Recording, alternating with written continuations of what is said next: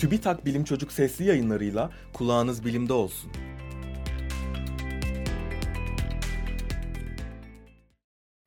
Ulusal Antarktika Bilim Seferi yolcuları döndü. 7. Ulusal Antarktika Bilim Seferini gerçekleştiren Türk bilim insanları çalışmalarını tamamlayarak yurda döndü. Antarktika'da bulundukları sürede Türk Bilim Kampı'nın olduğu Horseshoe Adası'nda çeşitli bilimsel çalışmalar yaptılar. Temel konuları küresel iklim değişikliği ve kutup bölgelerinde insan etkisiydi. Yer bilimleri, yaşam bilimleri, fiziki bilimler ve sosyal bilimler konularında 18 ayrı araştırma projesi üstünde çalıştılar.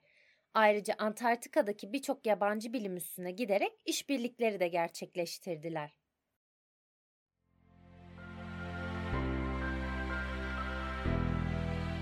Bilim Çocuk sesli yayınlarını SoundCloud, Spotify, Google ve Apple Podcast kanallarından takip edebilirsiniz.